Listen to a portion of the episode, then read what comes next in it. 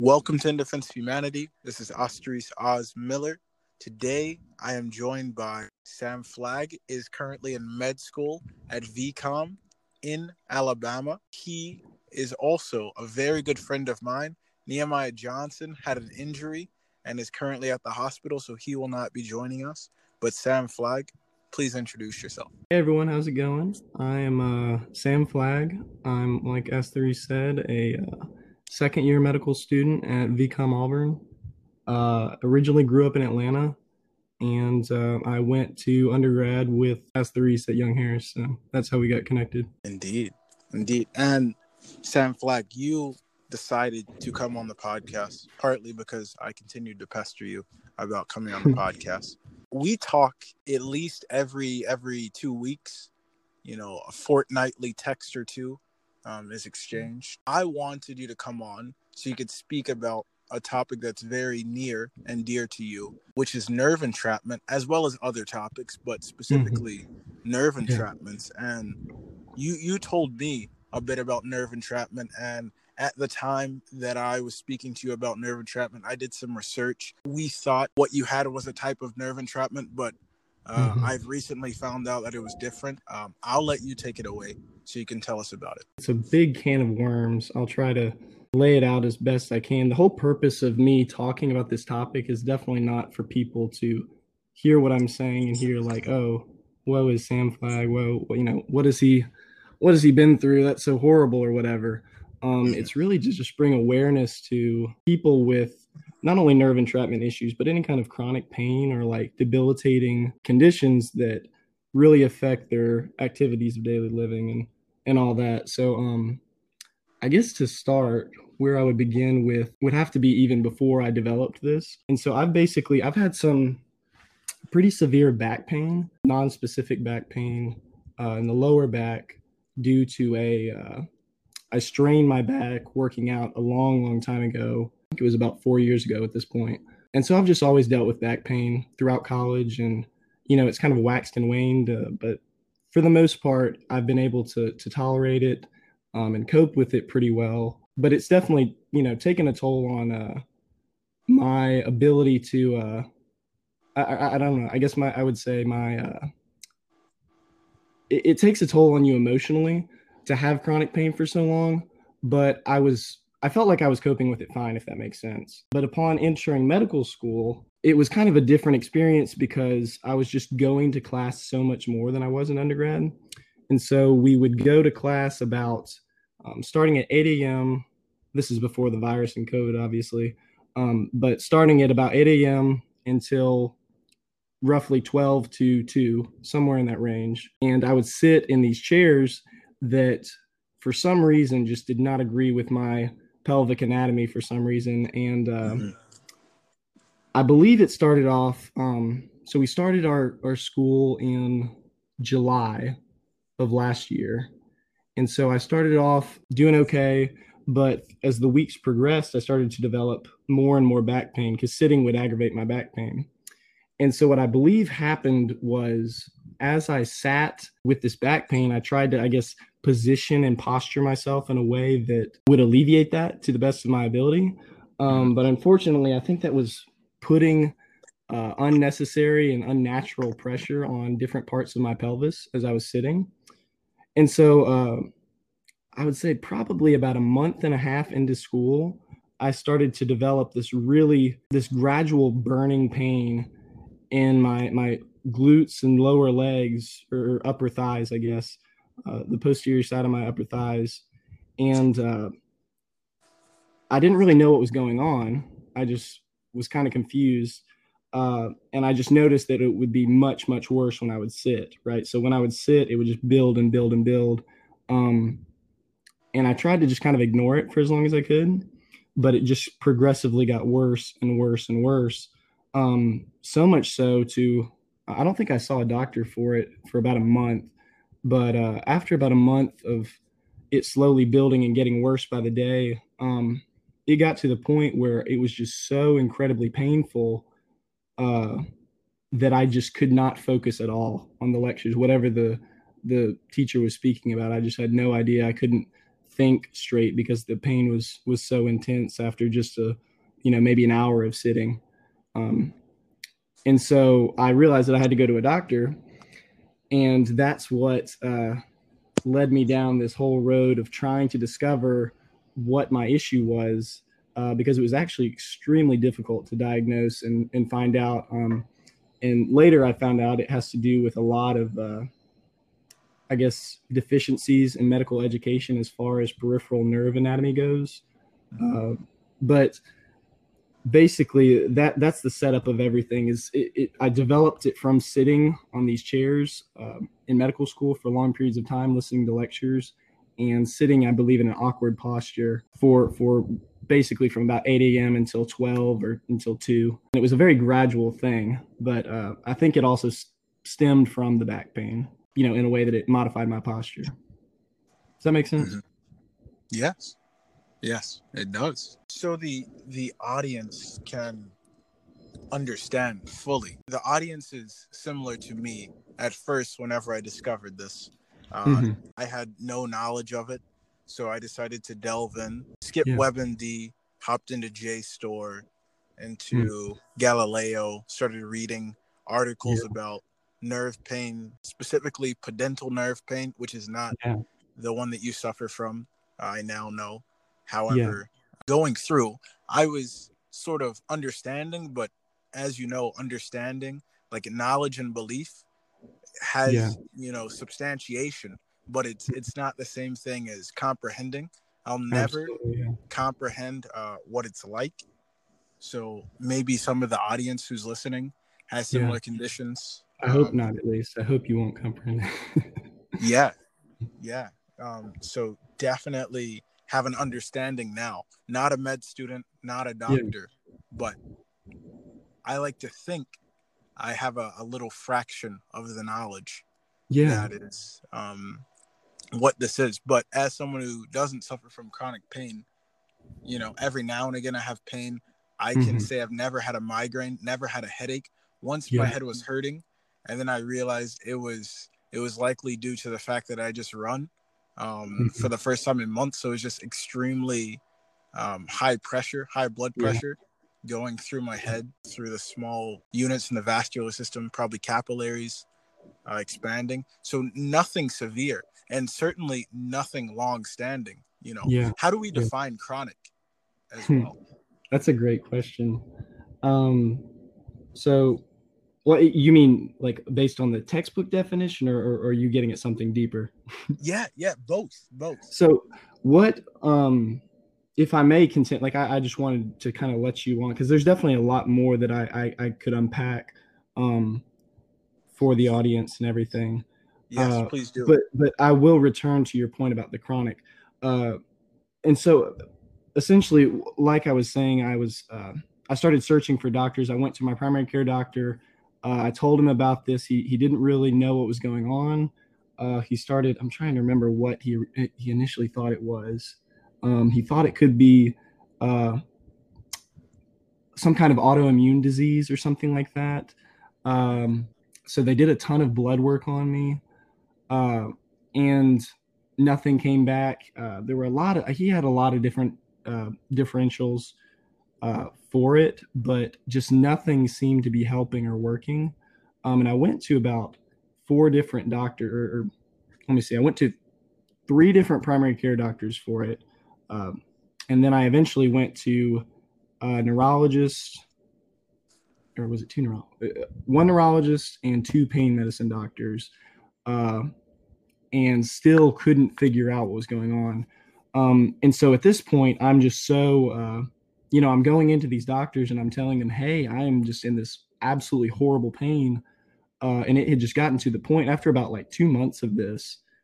Uh, and I just could not sit down ever. So it wasn't just at, at school that I couldn't sit down. It was also at home, any kind of chair, anytime I would sit ever, um, would and still does. I'm, I have not fixed this yet, but but after sitting for about you know 30 minutes to an hour, would just be incredibly painful.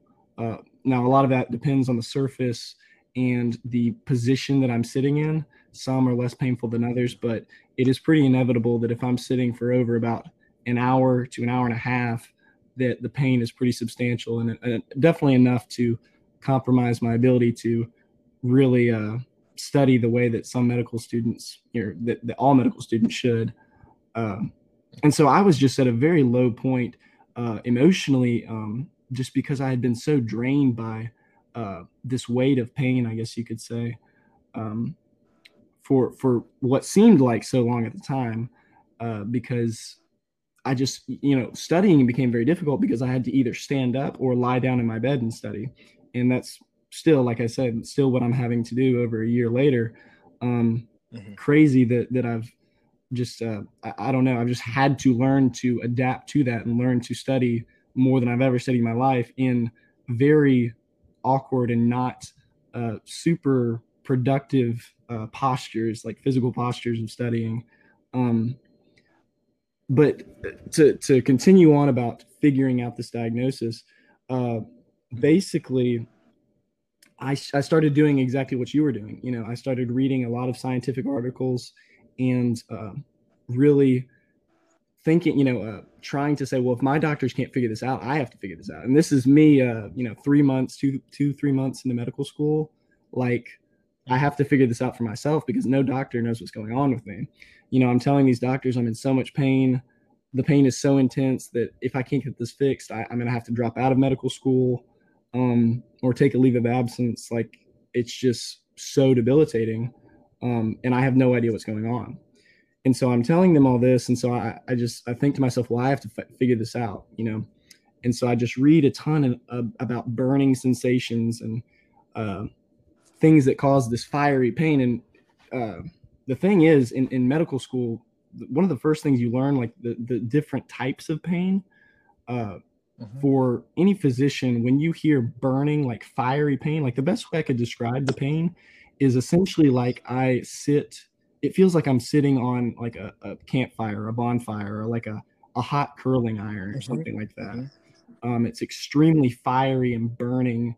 Um, and, and, just like all the muscles in that area spaz out and just become incredibly tight. Like I've been working out, working them out like nonstop. Uh, so it's just very, very uncomfortable. But um, anyway, uh, I, I, started doing this research and, and, started to read about nerve entrapment issues. I was like, it has to be some nerve entrapment. And so I started really looking into the anatomy of it. This is all, you know, outside of school. I'm, I'm doing all this research on top of my, you know, my medical school work. Then I'm also having to balance the medical school work, then you know, being a new medical student and adapting to medical school, um, and, and, learning all this new information, while also studying in an improper posture, and also, uh, uh, you know, looking for my cure, what my diagnosis is, and so it was just incredibly overwhelming. Um, but as I kept reading about these different nerve entrapments, uh, I was just convinced that this had to be what it was. But the thing was, uh, in all the literature, it described all these types of nerve entrapments um, as pretty rare. And so it made sense why none of my doctors could figure out what was going on. Um, mm-hmm. And so basically, I just started doing a ton of really deep research into these different nerves um, and the anatomy of these nerves. And I literally learned, I mean, basically all the peripheral nerve anatomy of the pelvis trying to figure out what in the world could be causing this pain. Um, and, and, for those who don't know what a peripheral nerve is, essentially you have your central nervous system, which is uh, composed of the, the brain and the spinal cord that's attached to the to the brain. Um, and then outside of the, all the little nerves that run throughout the rest of your body are what's called peripheral nerves, a part of the peripheral nervous system. And um, mm-hmm. some of these nerves are sensory nerves, and so they're responsible for um, making you feel different types of sensations. And uh, the, the the issue with nerve pain is it's incredibly intense. Um, most people describe it as very very intense, and also uh, very difficult to treat. Um, so the the neurologist, um, it, it's very hard for neurologists to uh, help people with nerve pain because it's just so uh, it, it, we're, we're kind of lacking in our ability to uh, mitigate uh, intense neuropathic pain, um, which I will I'll touch more on later. Uh, but all these doctors they they couldn't figure out what was going on with me, and so they essentially uh, thought that I was kind of crazy in a way. And so I'm keep telling them how much horrible pain I'm in. And I got to the point where I was like, I'm going to have to drop out of medical school if I can't stop this pain. Can you give me something to make me feel better? And so uh, it seemed like some of them thought I was drug seeking. Uh, it was just such a stressful and frustrating time just because I could not figure out what was going on with me. I had no idea why I had this horrible pain or what was going on with me. I just knew that I just uh, just could not sit without feeling like I was burning. um, mm-hmm. And so basically, how I started to um, get on the, get get on the right path, so to say, is I, I saw some YouTube videos of surgeries for peripheral nerve uh, issues, and I fell on uh, this YouTube channel of a surgeon out in uh, Las Vegas, Nevada, called uh, Dr. Tim Tolstrup. And so I was hearing um, him talk about these uh, people who had been miraculously healed of their pain uh, by this particular type of surgery he does. Um, he has um, spent, I mean, I don't remember exactly how many, but he's done uh, at least two fellowships after he became a general surgeon. Um, so he spent countless years um, in post grad education um, learning in depth the anatomy of the human body and just has become so um, knowledgeable about the distribution of these peripheral nerves and exactly how they can cause pain and how to fix them. And so I saw these these testimonies videos on YouTube about these people who who had these peripheral nerve injuries, um, a lot similar to mine, you know, in the pelvis and such. That these people were just coming in and just were on the verge of suicide. They were in so much pain, mm-hmm. um, and he would go in and literally take the nerve out or cut the nerve, the the branches of the nerve that were causing the pain, and it would just completely eliminate the pain. And mm-hmm. I remember watching those videos and just like really fantasizing my head like wow it's i it would be so incredible if he could do something for me like that. But then at the same time i was like this guy's in in nevada las vegas nevada here i am in auburn alabama and i'm a medical student. Like there's no way i could ever go to see this guy. Like that this is just impossible. Um and so i just kept continuing going to all these doctors and no one could help me. No one could figure out. They gave me all these pain medicines and nothing really helped me um, it, it just was such a it seemed so hopeless to me. And so i just remember so distinctly uh, after weeks of just going to because we had to go to class we had mandatory attendance.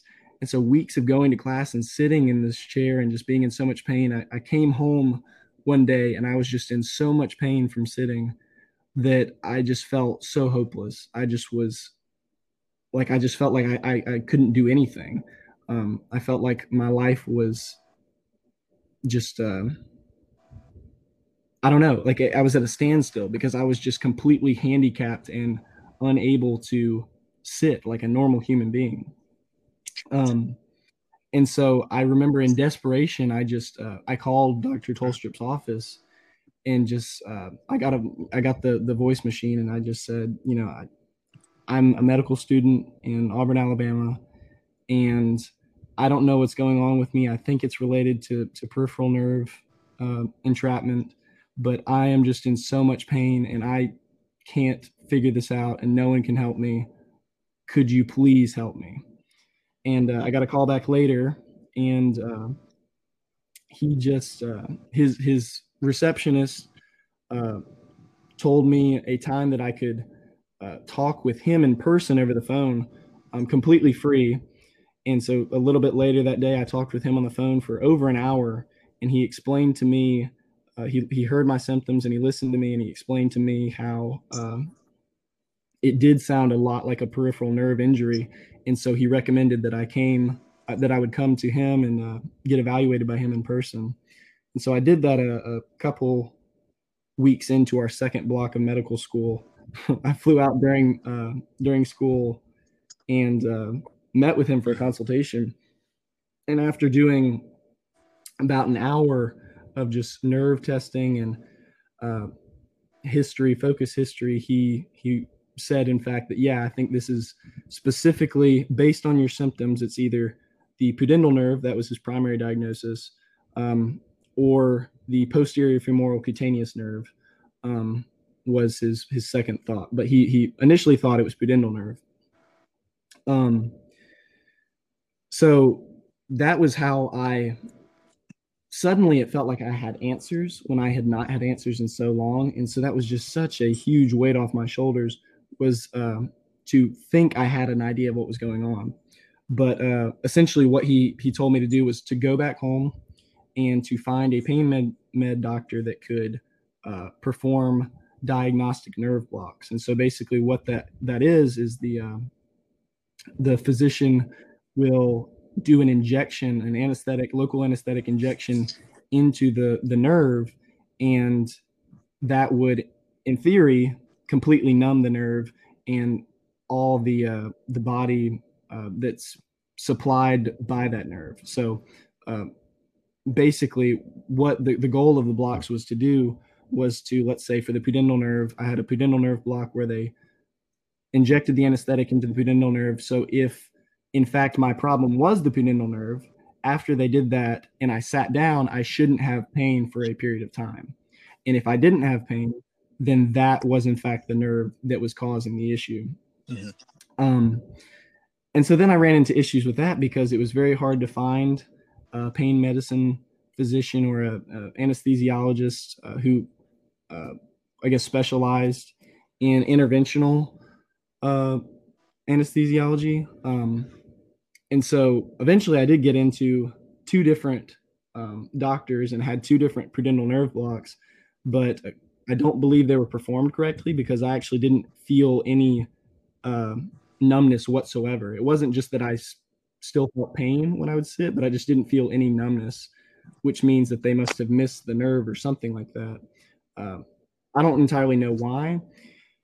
So that was incredibly frustrating because I couldn't get this this diagnostic block, and so uh, I ended up actually flying out just recently, about two months ago, I flew back out to Las Vegas to get the nerve block from the doctor who works, um, who, who does the nerve blocks for Dr. Tolstrup out there. And she has a ton of experience, Dr. Uh, Virginia Hardy. And she did a wonderful job. Uh, but basically, she did only nerve blocks on my posterior femoral cutaneous nerve because after speaking with Dr. Tolstrup a little bit more about my symptoms and the distribution of my pain, uh, he thought he, he changed his diagnosis a little bit and said, well, instead of pudendal nerve, it actually sounds a little bit more like posterior femoral cutaneous nerve. And so I had the blocks done for the PFCN, posterior femoral, posterior femoral cutaneous nerve. And um, basically, that pretty much cured me of my pain. I remember sitting after that block, and it was just so incredible to sit for the first time. Uh, it just felt really numb, you know, kind of like if you go to the, the dentist and um, you have a cavity filled or something, and your your lip gets numb or your cheek gets numb. It's the same same kind of feeling. Um, and so it was just incredible that I could sit and virtually feel no pain. Uh, they they slightly miss some of the the branches of it because uh, they think that I have some kind of uh, uh anatomical anomaly that it's slightly positioned a little bit lateral than than most is in in, uh, in my leg. But regardless, the the they they believe that this the PFCN is in fact the nerve that's causing the issues, um, and so his plan is to uh, basically do a neurectomy and take out that nerve uh, that's causing the pain because it's purely a sensory nerve, um, and so he's going to remove it, and that should take away, in theory, should take away the pain completely. Um, and thankfully, there the distribution of that nerve actually uh, overlaps with other nerves in the in the pelvis and leg. So i would still have sensation to that area just not the pain sensation hopefully. Yeah. So yeah. Okay okay okay so i had two questions and one of which were if this nerve is removed would that whole section of the body near the posterior uh, femoral cutaneous nerve be numb Yeah, yeah. and un- unable to move. But you said there's an intersection Yeah. between other nerves, so that answers that. Um, and then my my next question, um, since Mhm. you have this anomaly that is suspected by the Mm-hmm. doctors, I and I was thinking this the whole time.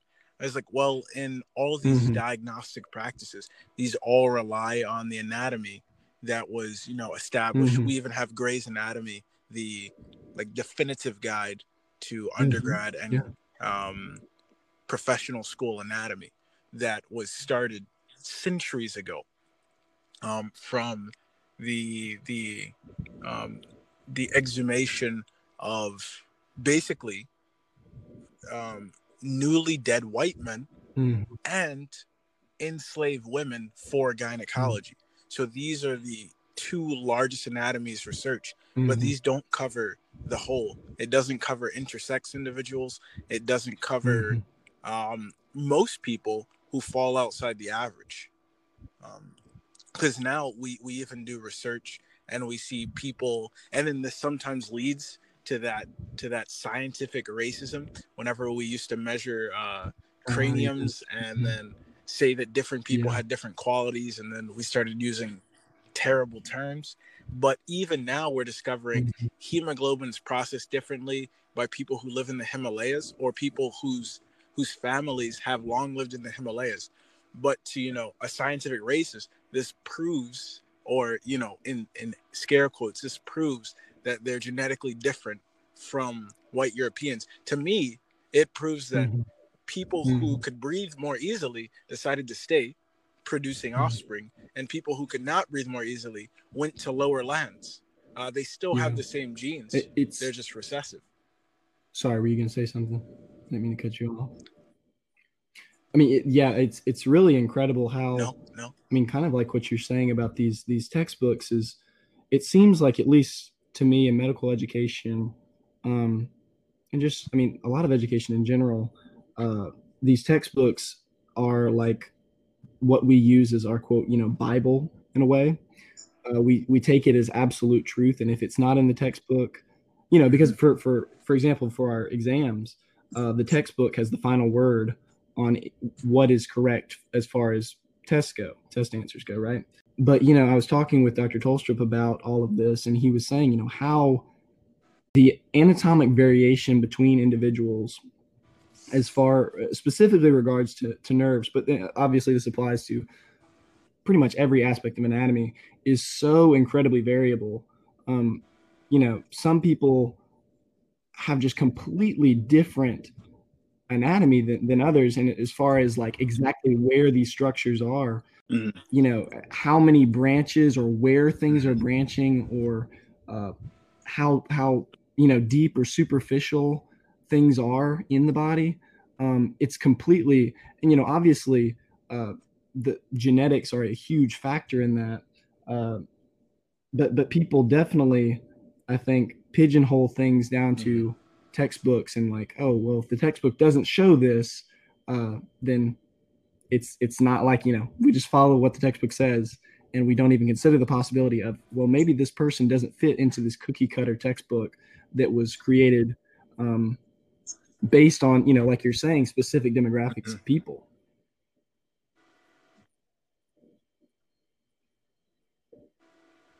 Mm-hmm.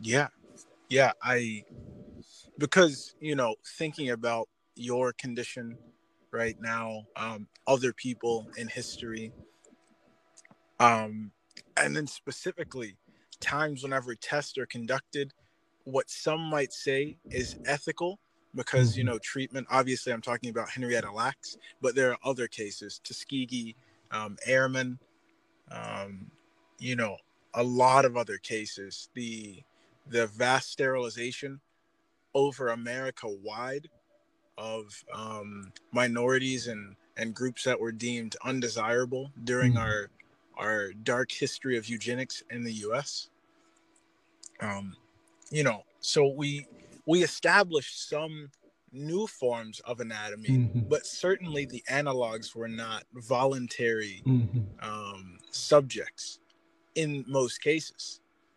Uh, they were they were people who were deemed as you know other as subaltern, so they don't have a say in their own autonomy because they're not rational beings.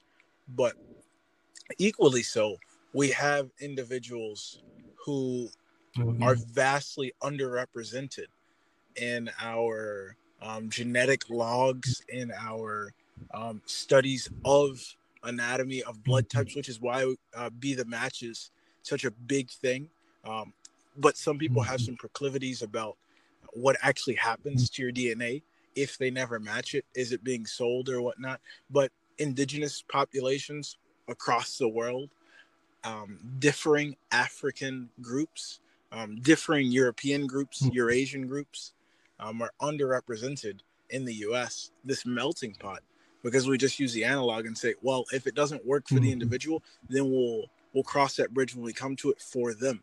But this works for the majority, so Mhm. you know, just just focus, as you were saying, Mhm. just focus on the majority. And if a problem arises, then we'll handle it then. You know, I'm more of a, Mhm. a pragmatist to where I'm like, okay, that kind of works, but also I want someone to be able to not make wide sweeping assumptions, but to be able to think critically, to think Mhm. courageously Absolutely. In spite of the textbooks, That's such a good point. you know, before the situation another arises. thing that I mean kind of goes off what you're saying. I, I mean, I, I fully believe that that God has a purpose in everything that He does, and so I believe you know I've I've done a lot of thinking throughout my time with this condition.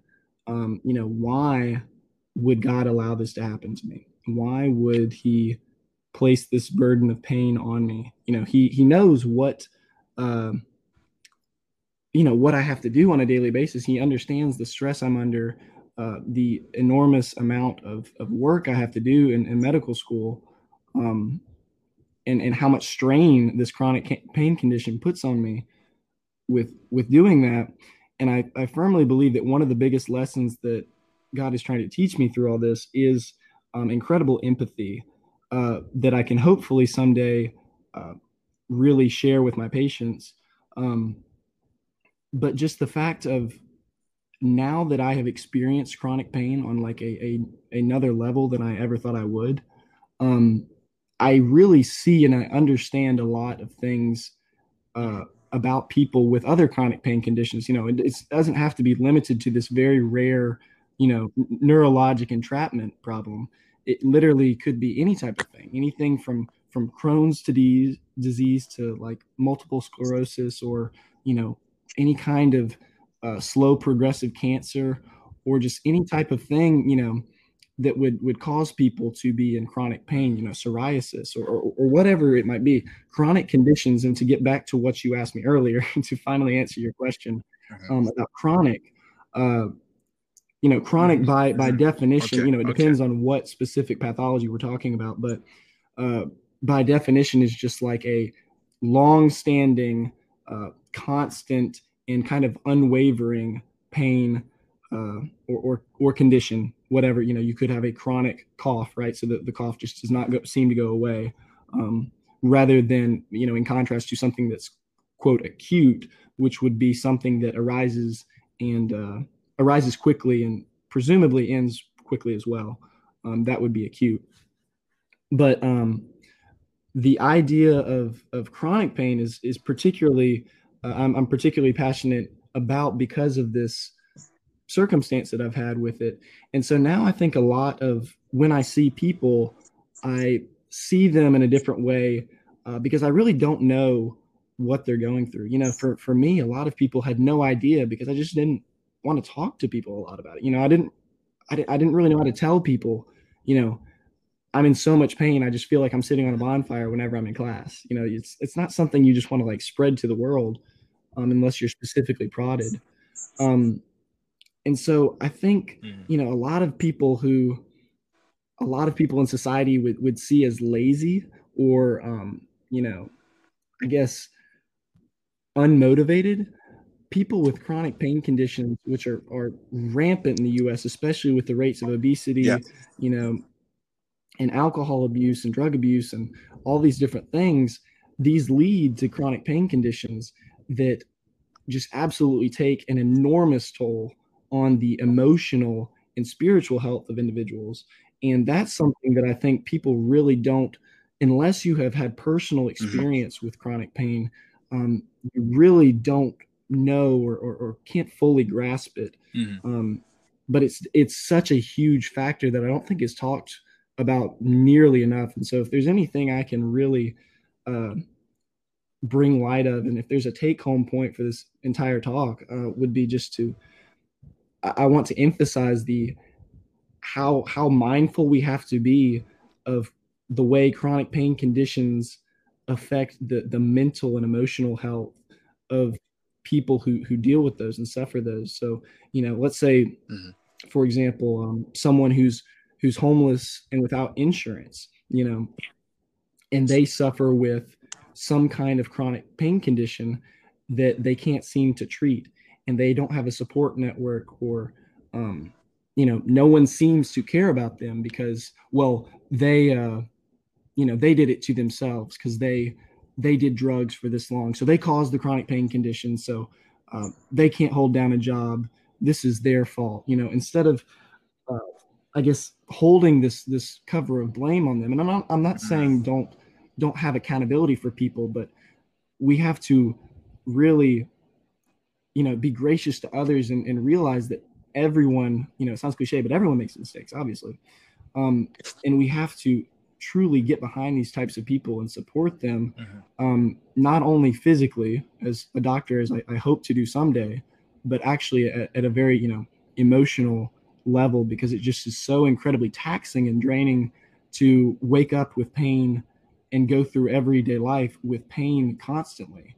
Um, it affects every aspect of your life. You know you can't sit let's say for, for my example you can't sit normally. So that uh, it makes it hard for you to, to drive somewhere right? Or it makes you you can't eat out with friends because you can't really explain to them that you hate sitting in those hard chairs uh, at, on, at Willie's or whatever. Um, and you just can't do things you know let's say you have back pain let's say someone has has herniated their disc or something like that um, and they can't bend over and uh, do yard work and so their yard gets really messy right? And then the entire entire neighborhood's like oh that their yard looks so horrible. They're such slobs.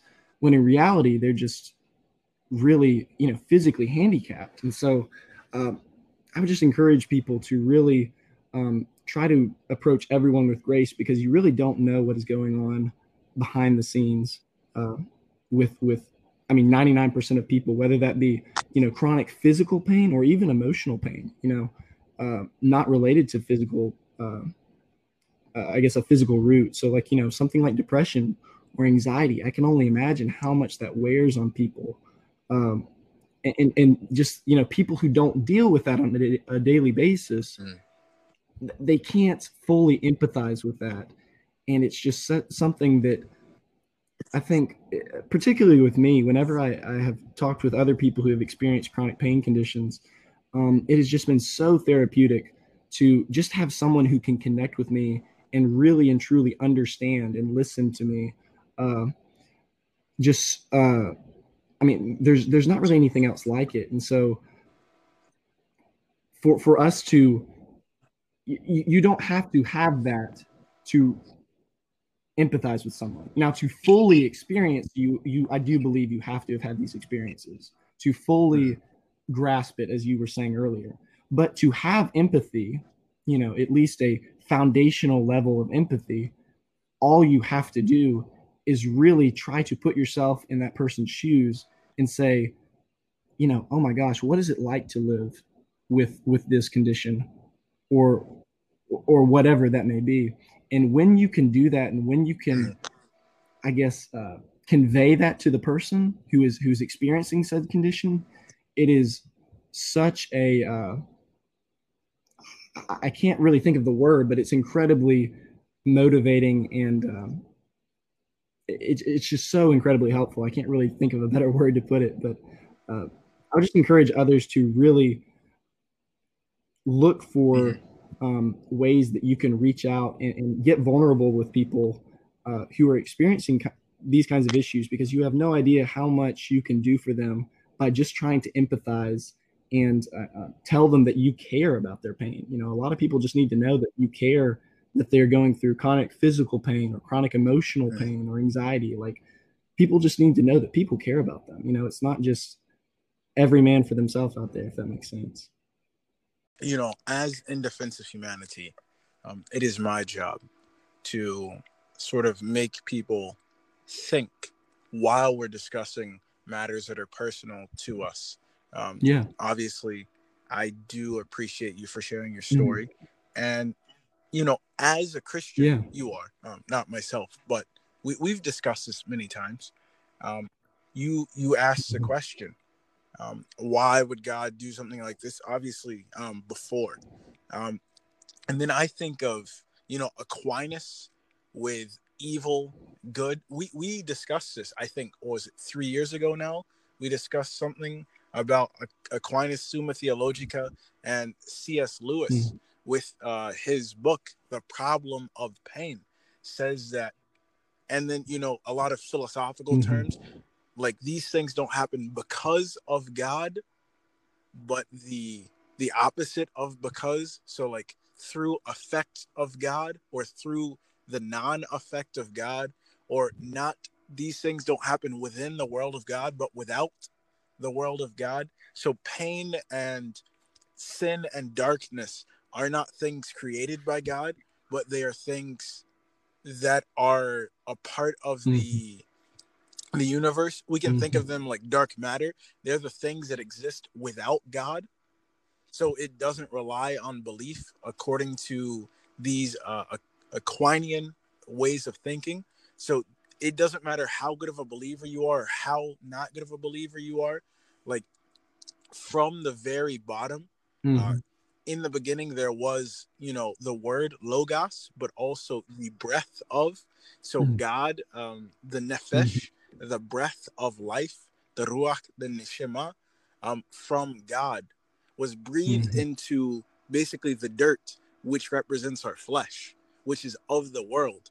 So the mm-hmm. soul, the nefesh, that which is noumenal outside of us, is the thing that tethers us to the holy host, the the God of um, mm-hmm. the Bible, the the Hebrew Bible and the New Testament. And as the soul is the thing that tethers us, the very essence of God through the breath, it is the thing that allows us to reify God, to to have um, goodness, because you know in thought goodness is just the opposition of evil. So you don't have to be the best person right? You just have to not be an evil person. And likewise you don't have to be an evil person to have mm-hmm. pain. The pain is a consequence of the flesh in order to live a life that tempers the soul. Because as the bible says right as both the hebrew and the new testament uh, the septuagint say the the you are not the soul fit for heaven. The soul fit for heaven does not have memory does not have the flesh. You don't have your body in the host of heaven. The soul fit for heaven is something that has been tempered by the works by by the influence of the flesh. And the soul is something that that perseveres that transcends the sin of the flesh as such the pain is what happens whenever the flesh is breaking mm. down around that immortal thing known as our soul. So the pain, you know, according to this this thought process that I'm working with right now, the pain mm-hmm. is just mm-hmm. a natural fact of a soul living in flesh, something that is mortal, um, tethered, a dyad with something that is immortal. So the soul will um, if good fortune is upon you, good works, what have you, whatever your specific beliefs are, allows that soul to go to mm-hmm. heaven. Or if you believe in hell, allows that soul which is fit for hell to exist in hell. The soul must mm-hmm. be tempered by the pain of the mortal coil. Mm-hmm. Um, thus, the pain is not because of God; it is for the fact that the flesh is mm-hmm. just the the vessel that holds the essence of God the body is irrelevant um, in in Christian theology. The body is truly um, nothing more than a container for the liquid, mm-hmm. the the the essence, the mm-hmm. firmament of life, which is God. yeah.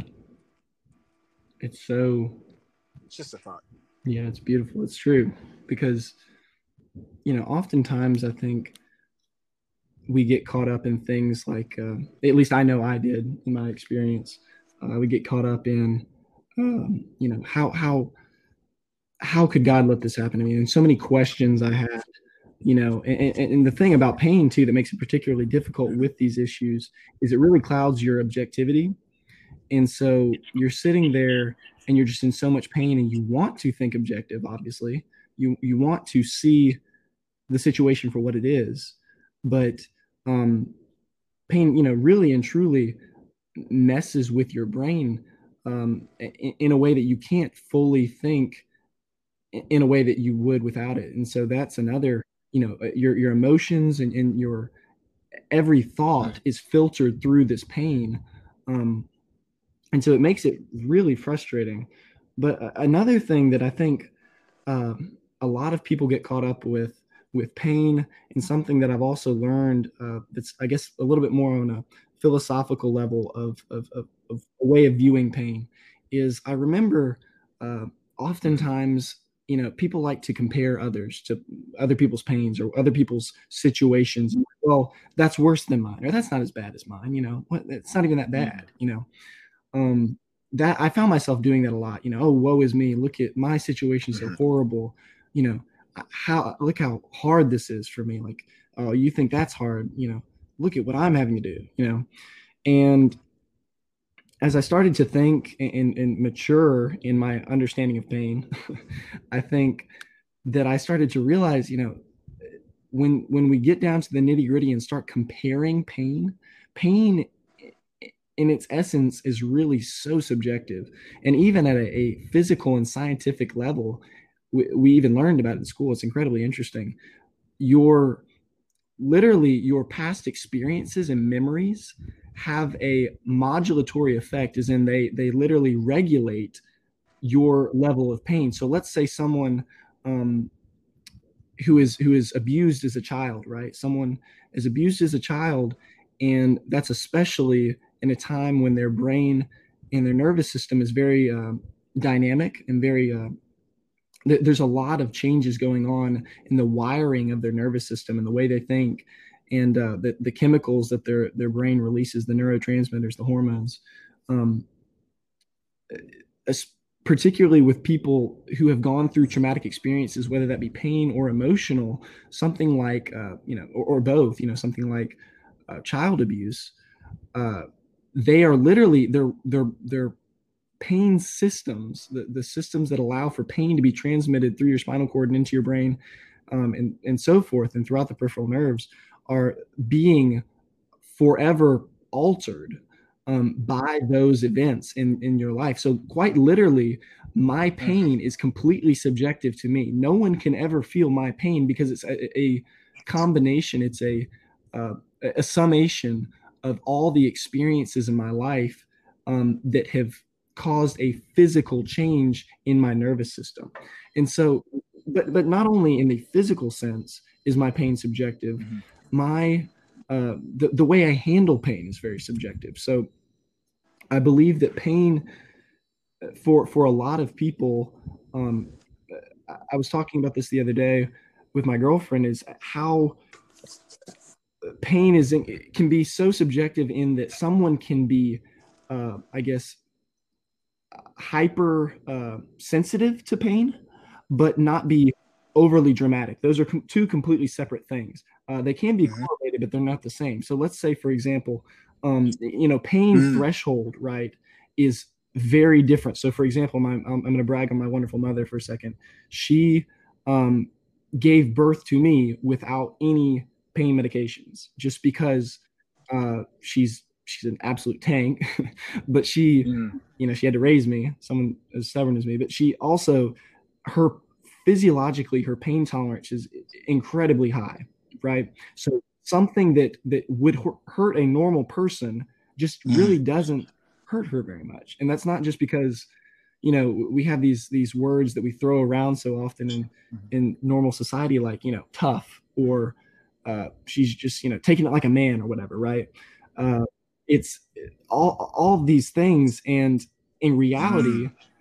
it's just like a physiological difference you know? Her her pain tolerance is set at so much higher that it takes that much more to to to reach the, that threshold to where she's like oh my gosh this is not comfortable right? So so everyone who has a low pain tolerance is not what you know not necessarily what society would deem quote a wussy you know? It's not overly dramatic overly sensitive and overly dramatic are not the same things is what i'm getting at and and i think a mm-hmm. lot of the time we conflate those two things so when someone you know let's say mm-hmm. uh, receives a shot you know and let's this is of course under this hypothetical this person doesn't have a type of phobia or whatever right but they receive a shot and they're like ow that really hurts you know in society it's it's uh, it's incredibly common for people to be like, oh my gosh, you know, you're such a drama queen or whatever, right? And that's just so, you know, again, that's us subtly comparing our pain to someone else's. It's like, oh, well, when I had a shot, it didn't hurt me that bad, or at least enough for me to say anything about it. So they must just be, you know, uh, they just must be too soft. They're too sensitive. When in reality, it could just be a physiologic lower pain tolerance to to something you know so that if I, I think people understand what I'm getting at because I, I don't want to beat a dead horse, but I think it's just so important that we recognize that not everyone who is, I guess, quote, uh, reacting to pain is overly dramatic to pain. Now, let's say this. Let's say, hypothetically, I have the same level of pain tolerance to someone uh, else. Like my, my threshold is exactly the same as someone else, and we get the exact same thing done to us that causes pain. But they choose to react in a very um, just extremely excessive way, right? And excessive being deemed excessive by, uh, I guess, social norms, right? They're like, oh my gosh, it's so bad. Ah, you know, um, that would be what I would classify as, um, I guess, overhyping the pain.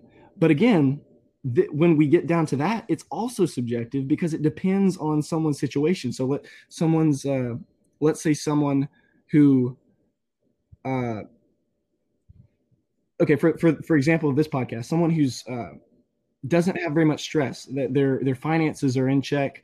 Uh, they have a stable job and they are, you know, they're, they're, mm-hmm. they have a, they have a family, a great support system and everything is going you know so smoothly in their life and they experience a particular pain and uh, then there's another person that experiences the exact same pain and has the exact same pain threshold uh, but their circumstances in life are completely different let's say they're struggling financially uh, they have a child who has uh, i guess walked out on them or disowned them as parents right or their mother is struggling with cancer mm-hmm. or uh, I guess they they're they're struggling with infidelity issues with their spouse or something like like that. You know, uh, they're struggling with um, you know drug abuse habits, all these types of things, and then at the same all of a sudden, someone who has the exact same pain and the exact same pain threshold, that pain affects them so much more just based on their subjective personal circumstance, even though physiologically it's the same. But but again, what I'm getting at in saying all this and drawing out all these hypotheticals is really to emphasize the fact of just how futile it is to compare pains and try to be like this is better than that. This is worse than that. And well they're just not tough and i'm tough or i'm just so not tough and they're tough you know. It, it, it's completely subjective and the important part i believe that the importance in pain uh, or uh, the importance in how to handle pain doesn't lie in comparing how you handle it compared to others, but in fact, how you grow from the pain experience. Um, because I believe that's something that is uh, that that is mm. almost demanded in any uh, mature person uh, to take some learning experience from pain, just as you would any particular situation that there has to be a learning experience in pain whether that be um, how do you cope with things when things are hard how do you cope or um, you know, how do you learn empathy from this pain? You know, there are so many lessons to learn from pain and uh, bad situations in life. Uh, I think that it's so important that we search for those in the midst of our pain. Okay. Well, that was um I enjoyed that quite a bit. Sam, is there anything else you would like to tell the audience? Um, I know you're busy. I know you have to get back to studying, so I don't want to hold you too long. I'm trying to think Um, if there's But is there anything else you would like to cover? uh, I guess the uh, if I could make some last remarks, I guess I would just say, uh, if there's anyone out there who uh, is experiencing any kind of, of chronic pain or any kind of chronic emotional or physical pain or uh, feelings of abandonment or whatever that may be, right? Um, just to know that you are not alone. It's, you know, again, I'm, I'm saying cliches here, uh, but I want people to really hear this and take this to heart. Uh, that, that there are people that do care, and um, it is so incredibly important that you be vulnerable with people who care about you, right? And to, to uh, by that same token, it's important for people who who uh, for all of us to care about others in the way that we want people to be vulnerable to us, right? So, um, me as a practicing physician, uh, as of now, if I could choose a particular specialty, I would like to go into pain management so that I can, uh, on a daily basis, help people who experience chronic pain conditions, right? Um, because I believe that's just such a, it's so easy. uh, Because empathy, you know, the, the idea of empathy and what it is truly, you know, at its core is just being able to put yourself in another person's shoes and truly feel what they are feeling and see what they are saying, right? And so it's a very lost art, I believe, in our society um, and in our country today. People don't want to be empathetic. And, uh, you know, I, I've seen this a lot with my particular condition um, in my own experiences. You know, people really don't want to be empathetic. People just kind of want to skip over other people's problems. And it's understandable. You know, people don't want to feel other people's pain because it is in a way inflicting pain upon themselves you know. Most people aren't sadists and actually enjoy pain being inflicted on them. So if they have a choice whether to experience someone's pain or not they're probably going to opt for for the latter right? They, they don't want that pain. But i would just encourage you know um you know espe- particularly you know if you're a christian you know it says in the bible you know to bear each other's burdens. But but not only you know regardless of whatever religious view you ascribe to i think it's just so important that you know as humans uh, it, it's just so important to really try to be empathetic and experience what other people are experiencing um, because i believe that is one of the the major qualities that makes us humans is our ability to empathize with others and put ourselves in, in other people's shoes um, and when we do that, we have the ability to really uh, break through a lot of barriers and, and help people that really have not felt helped or have not felt uh, like they mattered. You know, a lot of the times, uh, just the act of empathy and seeing, like when you are in pain. So, for example, myself, when I'm in pain and when I see someone who truly empathizes with that pain, it is such a therapeutic thing because I realize that they care enough about me to put themselves in a position to hold my pain for a second, Mm. if that makes sense. You know, they are willingly bearing that pain Yeah. with me, even if it's just for a second. That is such a act of grace and respect towards a, another human. I really don't believe there's anything more, uh, you know, at least on a practical level uh, you know everyday practical level you can do for for people who undergo these types of issues then just ask ask them how they're doing you know? And when they say i'm okay or i'm i'm, I'm making it you know try to really prod and say you know are you really doing okay? You know tell me what's really going on with you. Um you know and especially i think it there's Mm. it's some kind of uh you know mental health awareness month right? Or some some kind of mental health awareness day we're close to um but especially with mental Mhm. health you know it's so easy for us you know it's normal in our society to say you know how are you doing i'm doing all right or i'm doing good how about you i'm doing great all right, see you later. And that's become the norm in our society. And that's really tragic to me because it's so unintentional and superficial forms of communication and relationships. Um, when in reality, I think the real way to to cause change, you know, at an individual level and throughout this country, is to really try to empathize with with other people and work to, I guess, uh, I guess, improve other people's quality of lives, and at the same time, that that should also enhance your own quality of life. But again, I, I don't want to be preaching at anyone or, or ranting per se. I just really wanted to bring awareness to this particular topic because I personally was not aware. You know, I, I personally was really ignorant, and um, I just think it's so important for us to really be a support system for those who don't have support systems, because um, that's just so so incredibly common in our country at this time. Yeah, yeah, I fully agree with you about the support system. Um, anyone who's listening who who needs to contact someone, I'm here. I was recently um, last week by one of my friends on Facebook. Um, I was added to a, a, group which is loosely associated with AA.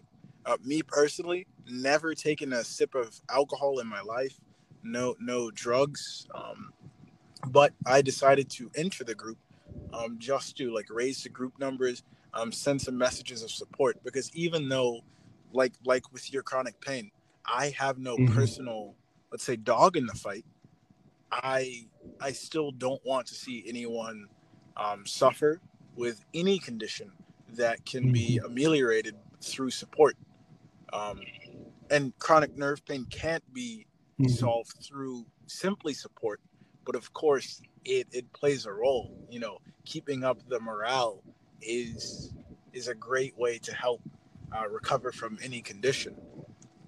Um, that all being said, Sam, um, you're a you're an incredible guy, uh, a friend, med student, soon to be doctor. Do you?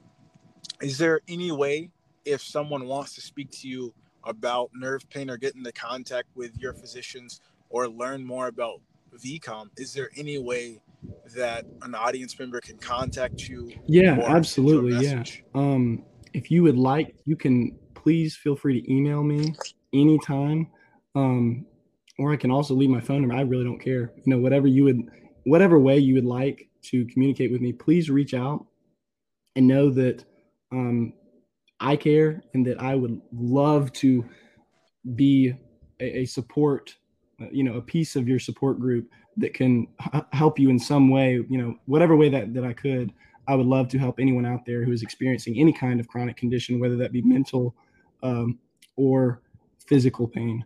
Uh, so my uh, email is sflagg, F-L-A-G-G, at auburn dot vcom, V-C-O-M, dot edu. And I would absolutely love to help you in any way that I can. Perfect. Um, once again, Sam, thank you for being on here. Thank you for for bringing us all the information and for the personal aspect of this podcast.